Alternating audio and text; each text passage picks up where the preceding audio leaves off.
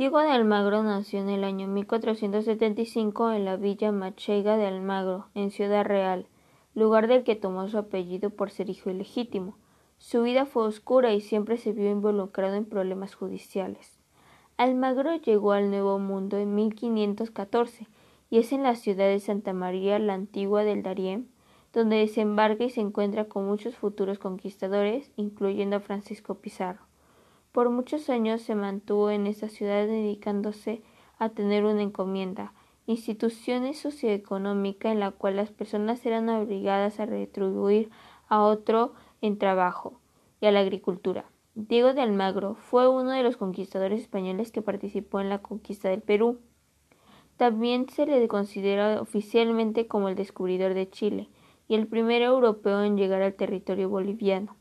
A principios de agosto de 1524, Diego de Almagro, Francisco Pizarro y Armando de Luque recibieron el permiso para descubrir y conquistar por su cuenta las tierras ubicadas al este de Panamá, lo que podríamos decir que ellos organizaron una empresa de conquista territorial que culminó con la conquista del imperio incaico. Por otro lado, Almagro permaneció en Panamá para reclutar hombres y conseguir provisiones mientras que Pizarro capturaba al Inca Atahualpa en la ciudad de Cajamarca.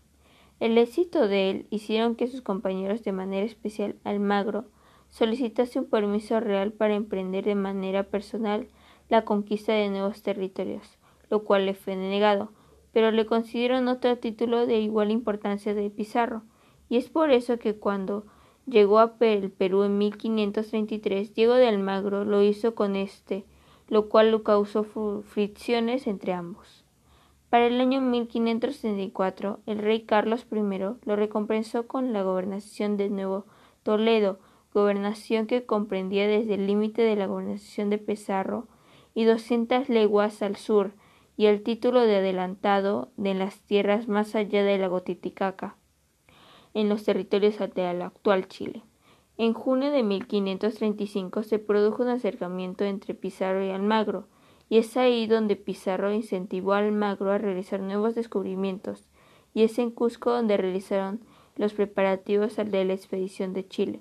La trayectoria de Almagro fue larga y con muchos escenarios de sangre. Es ahí es así que cuando decide regresar al Perú en 1537, Pizarro le hace creer que sus hermanos Hernando y Gonzalo Pizarro deberían ser desterrados. Pero todo eso era mentira, lo único que Pizarro ganaría era tiempo para tramar su traición. Y es en la batalla de Salinas que los almagristas fueron derrotados. En esa misma batalla Almagro es hecho prisionero y ejecutado. Pero antes de eso suplica por su vida y la respuesta que obtiene fue muy avergonzante y dice así Sois caballero y tenéis un nombre un no mostréis flaqueza. Me maravillo de que un hombre de vuestro ánimo de tan tema tanto a la muerte. Confesaos, porque vuestra muerte no tiene remedio. Finalmente, Diego de Almagro termina sus días en la cárcel por estrangulamiento de torniquete y su cadáver decapitado en la plaza de armas del Cusco. Algo importante de mencionar que su fiel sirvienta negra, Margarida, toma su cuerpo y lo entierra en la iglesia de Mercedes en Cusco.